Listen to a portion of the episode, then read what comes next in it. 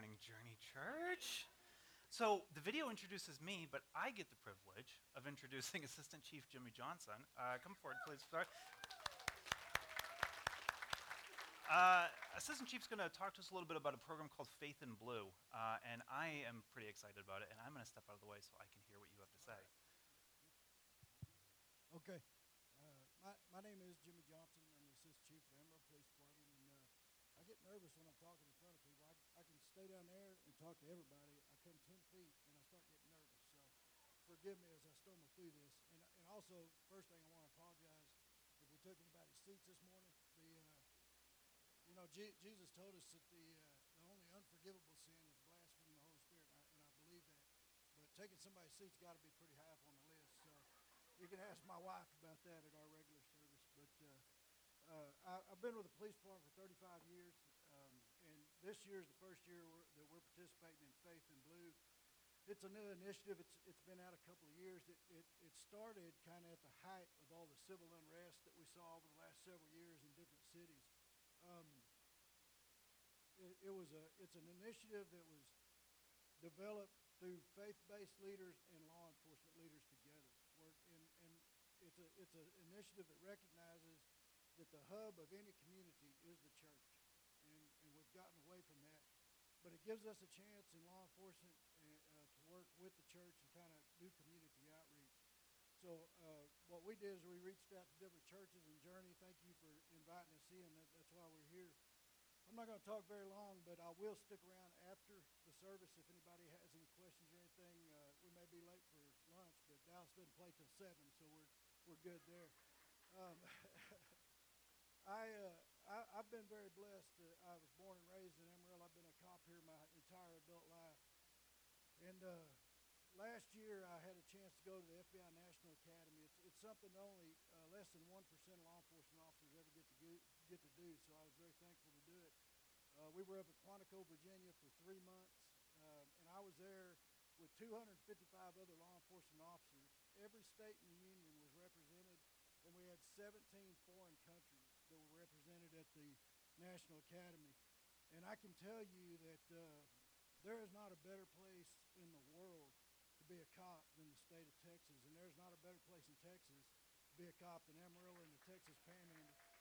And I took that for granted for a lot of years, just assumed everybody had that same support, and they do not. Never in my wildest dreams did I ever think I'd see cities actually taking a vote to decide whether they needed a police department or not. I couldn't believe that was happening, and I was shocked by it. But it's not that way in Amarillo. We have a community that supports their police department. We have a community that prays over their police department, and we appreciate that very much. And I don't take that for granted anymore. I don't let my guys take it for granted anymore because I know how fragile that is. We've worked extremely hard to develop that trust y'all have for us, and we're going to keep doing that. And everywhere we go, at least 2 or 3 times a week, whether I'm at church, a restaurant, a grocery store, somebody will come up to me and say, hey, thank you for your service. Thank you for your service. Try to buy a meal. And it's very humbling. But I want to take this opportunity to say thank you. Thank you for the unwavering support. Thank you for your trust that you've had in me, that I could serve you for the last 35 years. It means a lot to me. I appreciate that. And I appreciate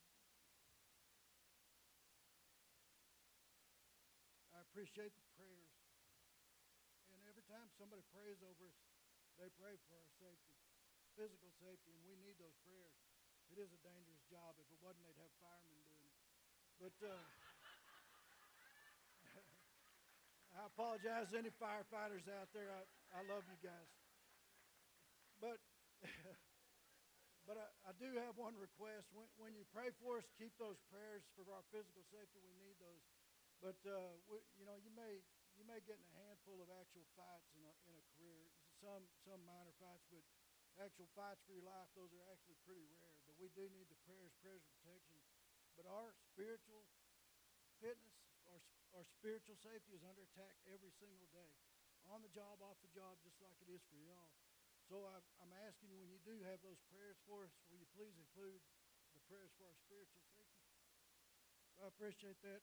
I'm going to go sit back down, and then I'll talk with y'all after church if anybody wants to. Thank you.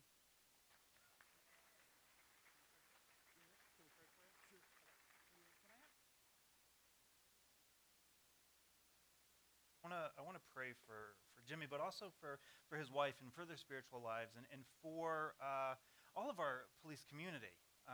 They struggle with a lot. There's a lot you've got to put up with and a lot you got to do. And like you said, the enemy's, of course, he's going to attack police and law enforcement and first responders and firefighters, because if he can get them not doing their jobs, then it's a lot easier for him to do what he wants to do. So anybody from staff or leadership, if you can come forward, I want to pray.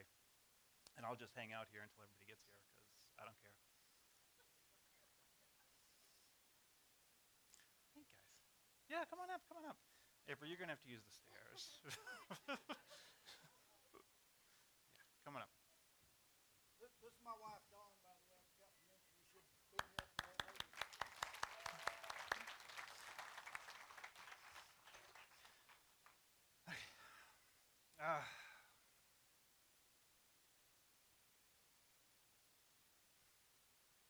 Jesus, we thank you for Jimmy and for Dawn and for our other law enforcement here in the building, but also just in our community in general, Amarillo and Randall and Potter and Canyon and all over the place, Lord. Like, they need your protection, as he mentioned, that yes, that physical protection, and all of that is of vital importance, and we do pray for protection over them, over their lives, but we also pray for their marriages. Lord, if people could build strong marriages, then they are such a light to the community. So we pray for strong marriages. We pray for protection over their families, emotionally and spiritually and physically as well. We pray for protection for everything that they need. We pray for that as they go out, they see you and they represent you in the community. Lord, your word speaks over and over and over again about the importance of those who protect the community, to defend the fatherless, to look after the widows and the orphans. And that is not just a spiritual thing, Lord, because we create these divides. So we pray for protection over these who are trying to serve and protect our community and keep things orderly. We pray for their marriages, their families, their lives. We pray for the others, just that they would be lights and witnesses. And most importantly, Jesus, that they would see you in everything that they do as they go out to be in the community, that they're first seeing you, that you are the object of their eyes, that you're the focus that they see, and that in that they reflect that well, Jesus. So we thank you for them, and we pray blessings over them and all that they do, Jesus. In your name we pray. Amen. Thank you, good mother.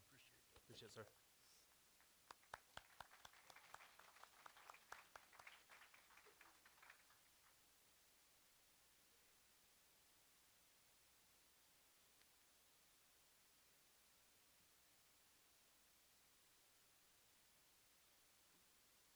moved my podium way in the wrong spot. All right, we got one more thing before we jump into this new series this morning that I am incredibly excited about. If you're on social media, then you know how excited I am. I bought signs. I wanted to buy cards, maybe next week. I got to limit my spending. That's why we're going to talk about budget first. And you think I'm joking. I'm not. No, I want to talk about the budget real quick. We're going to start doing kind of like a quarterly budget update. And because budget's not a bad word. It's not even a four-letter word, because there's six in there. It's a good word. A budget is important. I joke sometimes, but my wife will tell you, neither one of us really grew up with financial knowledge. It wasn't something that was instilled in us as we were growing up. So when we started to understand the importance of having a budget and financial knowledge, it was like, this makes sense, and our life is better for it. So we're not going to spend a lot of time. I just want to give quick updates. The budget is a bad news, good news, bad news situation. It's like a sandwich. You only want to eat the middle part, though. The bad news is we're a little bit lower than we expected to be with weekly offering and everything. If we could pull up that slide. And I apologize, I know I'm out of order here. So we can just go through the slides. But the good news is the staff here is amazing. They are frugal, they are cheap. Like, you have no idea. Like, we were talking the other day, so we bought the signs, right? And so Julie and I went up to Home Depot, and we're like looking at stuff. We're like, we got the signs, got them at a great deal. It was like 100 and I forget what it was. It was supposed to be some big number. We got them like super cheap from a company called like Cheap Signs or something. And then we're trying to figure out how to install them in the ground. And like Julie and I were walking around Home Depot, and we're like pricing out like PVC versus metal conduit versus copper poles. And we're very frugal as a staff. So even though we're lower than we expected to be, the staff is doing great, and we're keeping the expenses really low. The bad news is we're still a little bit low. But I'm not terribly worried because I trust God completely. I trust God completely with my finances at home and with the church's finances. And I believe that if we are being responsible with what he has given us, then he'll take care of things. There is a deficit. If we can pull up the deficit slide. Did Brad make one of those? I can't remember. I apologize if he didn't. That would be my fault. We can make up the deficit, but there's, more importantly, moving forward, there's a way we can fix this so that we start to match what we need to spend with what we need to bring in every week. And so I think if we go to the next one that shows what, there we go. So again, the deficit is we need like $2,000 more a week. Can God do that? Absolutely. But I'm really actually more concerned with like moving forward. So Brad and I were talking a couple of weeks ago, and he said, you know, he thinks he'd like whatever the number was he came up with, if we could make this, we'd hit budget for the rest of the year. And I was like, well, that's great. So that's what we can do, is there's a way out of this. But it starts with personal responsibility. So like as the lead pastor of this church, I had to sit down and go, okay, well, what can I do differently? So I decided, and then I talked to my wife about it, and she agreed with me. I handle the finances in our house, so it's easy for me to make unilateral decisions without thinking about it. But I said, you know what, if we increase our giving by 1%, then this will go do our part to help the church meet its budget. And it's not huge, so we decided to increase our giving by 1%. And I'm hesitant to share these types of things, but it just happened this past week. So Julie has been looking for a job since we moved here. Been here 2 months, she's been looking for a job. She couldn't even get an interview at Hobby Lobby. Like, they wouldn't even get back to her. Like, nothing. It was just dry. It was weird. She's applied for things that, like, she is perfectly qualified for, and they were like, no. And so it was very confusing. So we decided this week to increase our giving by 1%, and that was on Monday, that this is when this goes into place. On Tuesday, she had a job interview. Tuesday afternoon, they offered her the job. Yeah. I tell you that to say this, God provides. And so I want to address three types of givers in the church. Number one is, if you're a faithful, regular giver, thank you so much. Julie Meyer was talking to somebody at one point, and they said, when you as a staff waste time and waste things, you're wasting people's worship. And we are committed as a staff to not waste your worship. So please know that anything that you give to the churches, it is something we take very seriously. And so if you can increase, please do. Second type is people who are sporadic givers. I would just challenge you to be consistent with it. It doesn't mean you have to increase that number. Just be consistent and watch how God blesses your finances and your life in general when you're faithful with what he's given you. And third is, if you've never given, I would challenge you to give. Again, it's not about money. It's about what you're doing with the things that God gives to you. That's the important thing. And it just so happens that we use money in this world.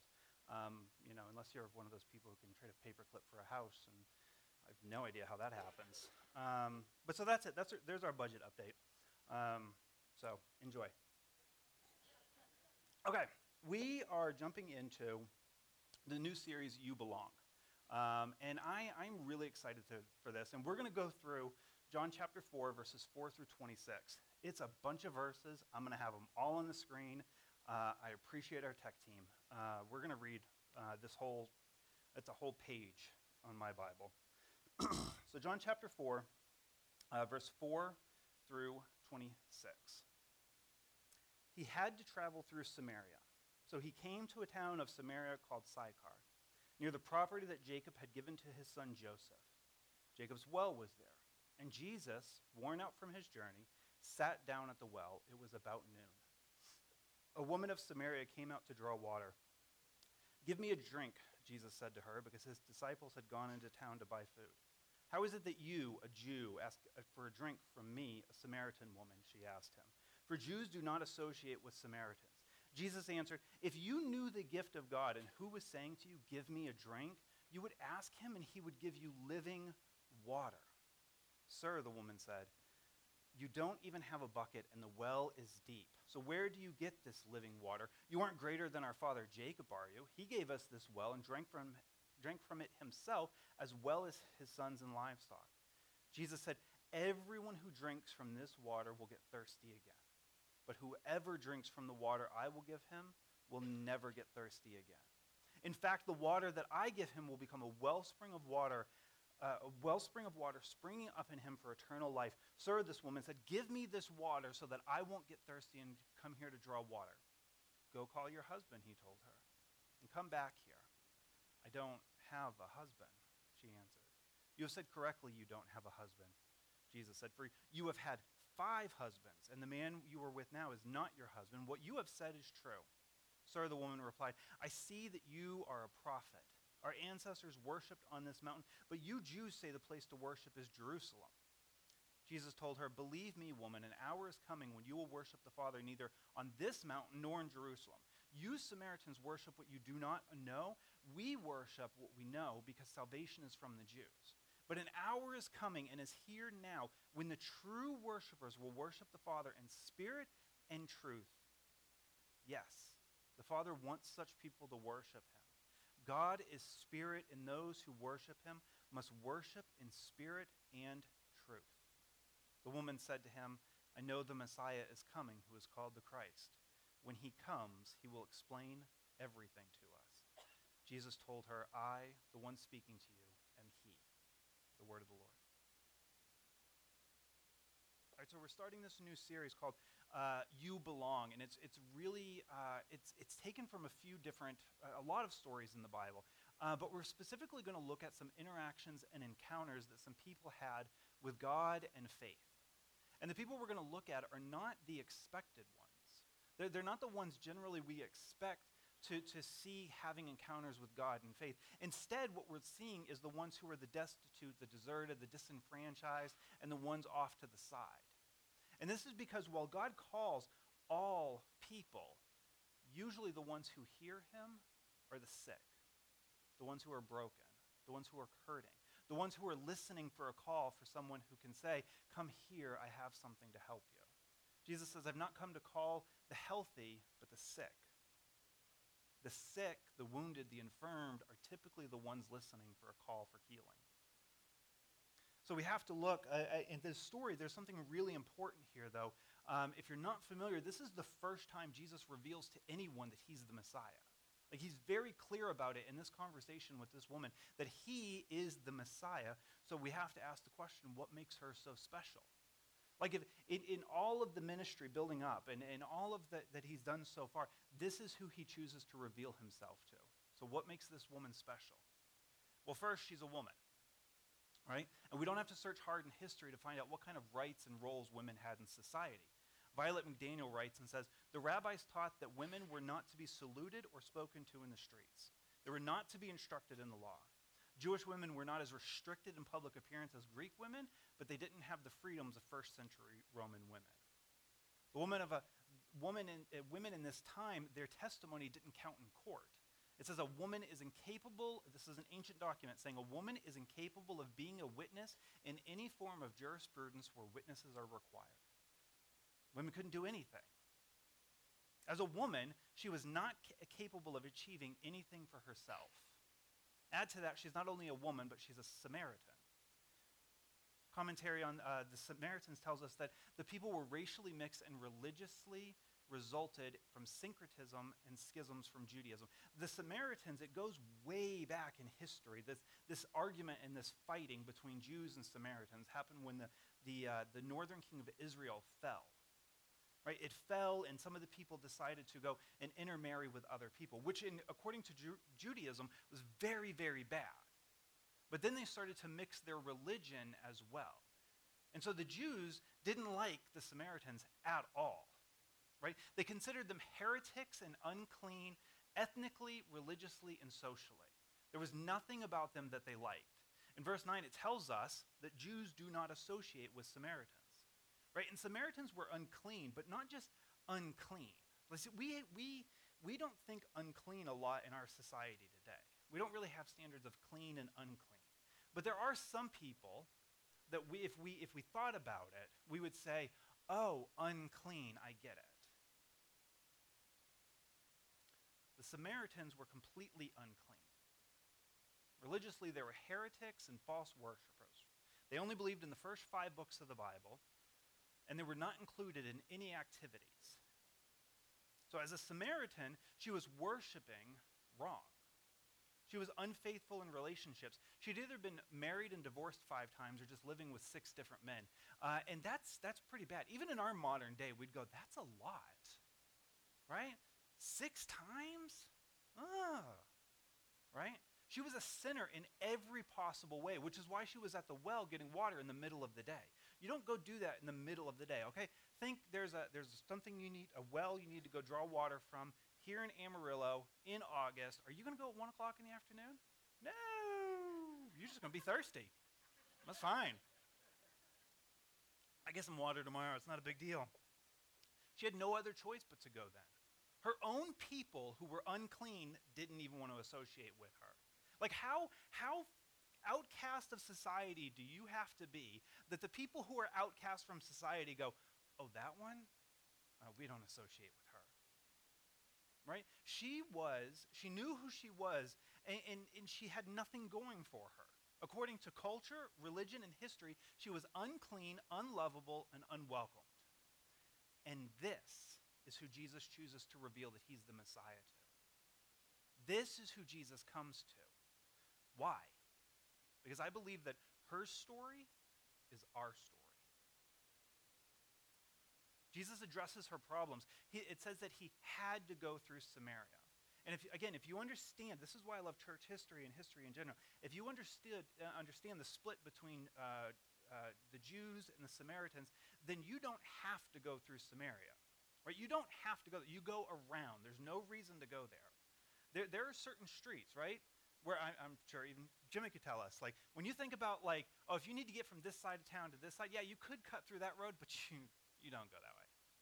No. Not if you want to keep the rims on your cars. No, you go around. You don't have to go there. But Jesus said he had to go there. And I believe firmly that he had to go there because he had to interact with this woman. First thing Jesus does is Jesus addresses her religion. And because her story is our story, I think we could also say that we all have some form of religion or worldview that we're dedicated to. She says to him, how is it that you, a Jew, ask for a drink from me, a Samaritan woman? Jesus responds, if you knew the gift of God and who was saying to you, give me a drink, you would ask him and he would give you living water. She was focused on who she was. She was focused on who people said she was, and Jesus was focused on her. He wants the conversation to be about what he can provide and how he can do something inside of her. But remember, and this is important because culturally you have to understand this, and I'm still racking my brain trying to find the best appropriate way to explain it in our society, but she was unclean. She had no business. It's hard unless you're, addicts get it. If you're a former addict, then some of the things I'm talking about, you're getting. When I talk about unclean and being unclean, you go, oh, no, I know the feeling. Addicts get it. She was unclean. She knew it. Culture told it to her. Everything about it, she knew that she was unclean. Jesus makes this statement that I can put living water inside of you. That's not possible if you're unclean. Leviticus 15:12 tells us that any clay pot that a man with discharge touches must be broken, while any wooden utensil must be rinsed with water. That sounds obscure, but there's a reason. The Old Testament teaches us a lot about what's clean and unclean and what to do with things that are clean and unclean. If something is unclean and it's a clay pot, you just break it. You just, whatever, smash it, get it out, don't worry about it, we'll deal with it later, we'll just clean up the mess and throw it away. Something like a wooden spoon, a utensil, is worth the time to clean it.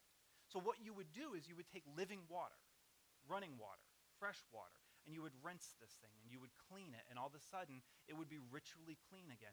Jesus is telling her, you're not the clay pot. You're not something that can be broken and discarded. You are valuable, and I will put the living water, life, inside of you. That is a huge statement. And if you're unclean, that makes you retreat, because we don't think that we can have things living inside of us. We're broken, we're dirty, we're horrible. Well, no, so what does she do? She responds by retreating to her religion in verse 11. And then Jesus reminds her that she keeps coming to the well of her religion because it doesn't satisfy her. See, we all have a religion or a worldview or a comfort or something that we retreat to when we're approached with truth. And even if we don't like it, we retreat there because we know it. Right? What's the old saying? The devil you know is better than the one you don't. How many people spend time at a bad job they just can't stand because at least I know what to expect here? We settle all of the time as human beings. And Jesus is saying, I don't want you to settle. I want to put life inside of you. She starts to see, but she doesn't fully get it yet. So Jesus addresses her sin. And again, her story is our story, and we all have a past or a sin nature that needs to be addressed. Jesus is so good that he wants this woman to know that she belongs, and he has to address her sin to do that. Remember, she had been married and divorced 5 times or just living with 6 different men. That's huge. But here's the thing, too. We've all seen little kids, right? They're so much life in them. They're happy, they're carefree, they're running around, they're skipping. Like walk out here afterwards, we'll go into the foyer, we'll see all these little kids running around. None of them is going, oh, I can't wait to just be living with 6 different men over the course of my life. No little kid is going, oh, I can't wait to be hooked on drugs. It's going to be fantastic. Nobody does that. Here's the thing. If we're going to be people who want to see life transformation and want to see change in people's lives, then we have to address sin. But every drug addict I've ever met has a story of abuse or trauma or something that has happened, and that's why they turn to drugs. Everybody I've ever met who's got some gutter alley story has a story before that talks about what happened to put them in that position. Because if we want to be like Jesus and address sin and help people see life, then we have to be interested not just in the story, but the story behind the story to bring hope and healing and life to people like Jesus did. Jesus tells her to call her husband because he wants her to understand that she can have the living water, but on the master's terms. And again, she starts to retreat into her religion because people always retreat to their foundational beliefs. Again, this is why if we want to see life change, it has to be from a place of love for people. Science and the Bible show us time and time again that our brains are designed to change through love. We talk oftentimes about I'm a left brain, I'm a right brain, I did that backwards, but whatever. I saw that as my hand started to move. I didn't have time to do the thing. We talk about, right, like left brain, right brain, but you're not one side of your brain or the other. Both sides of your brain are actively working and doing what they're supposed to do. And the right side of your brain, in this moment even, all of us, 6 times per second, is scanning the environment and scanning the room going, do I belong? Am I welcomed? Do they love me? Am I accepted? Is this a safe place? Your brain's asking these questions constantly. Jesus wants her to understand that she is accepted, that she is loved, that she is safe, that she is secure. So he's addressing both sides of her, the totality of who she is.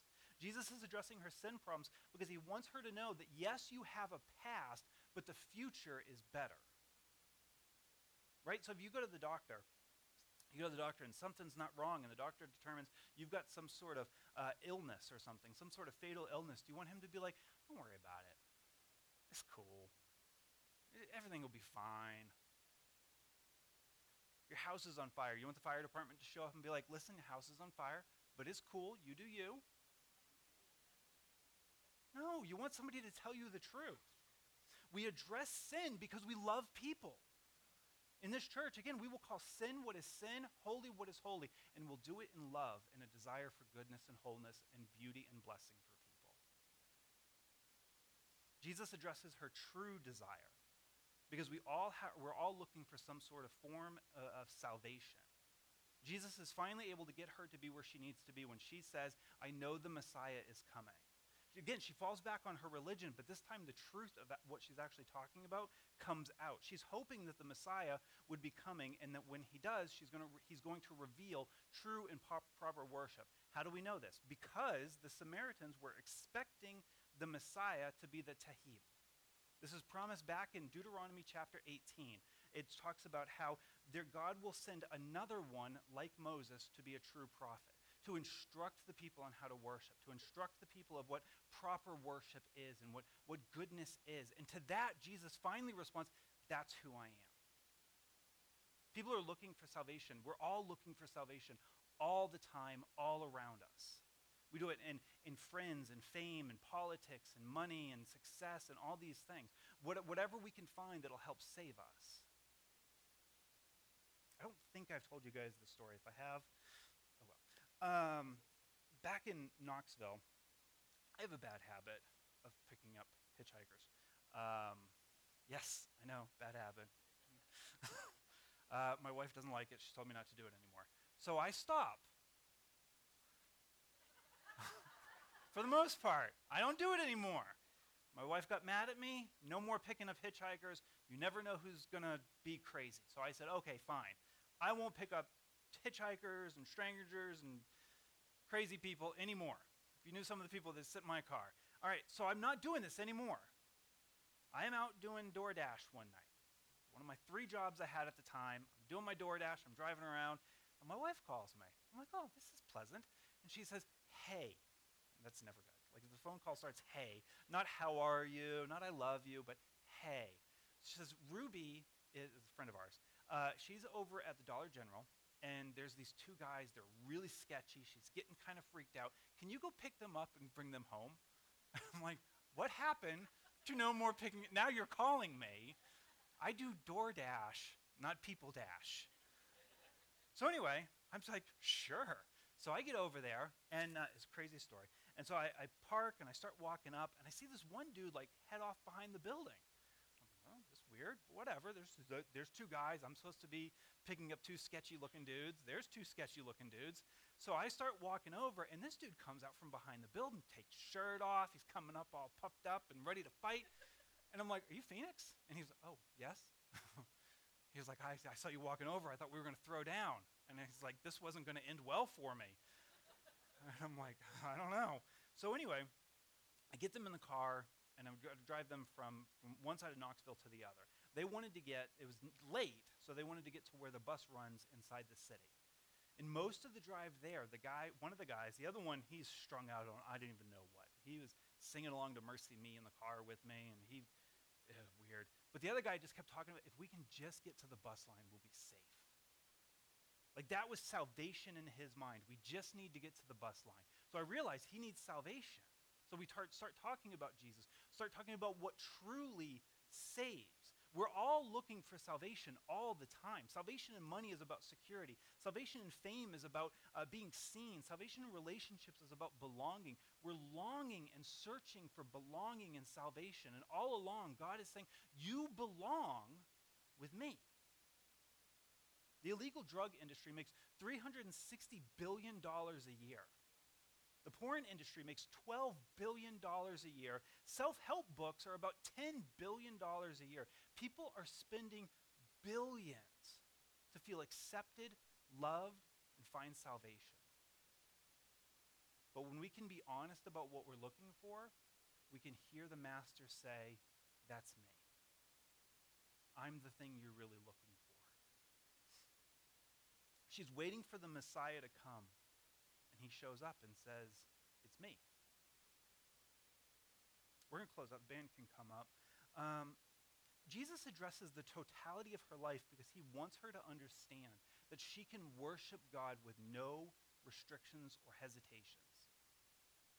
He says to her, but an hour is coming and is here now when the true worshipers will worship the Father in spirit and in truth. Yes, the Father wants such people to worship him.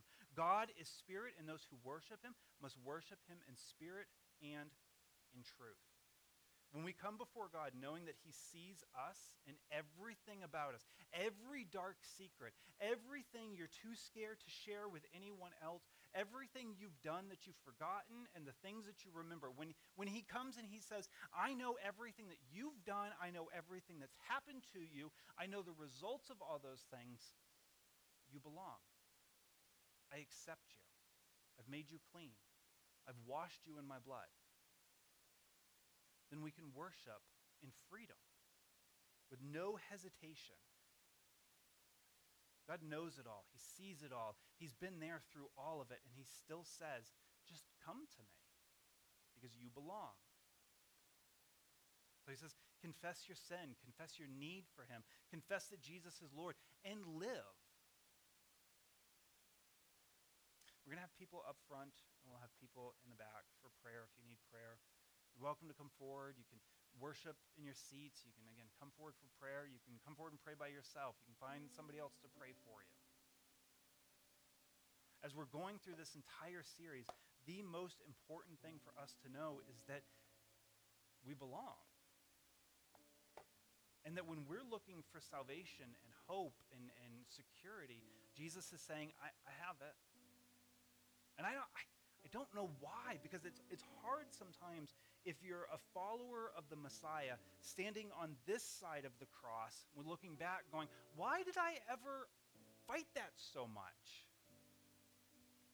But on the other side, we come up with all sorts of excuses of why we can't just approach the one who's saying, I love you, I'm inviting you, you're welcome, you belong, I want you, I desire you.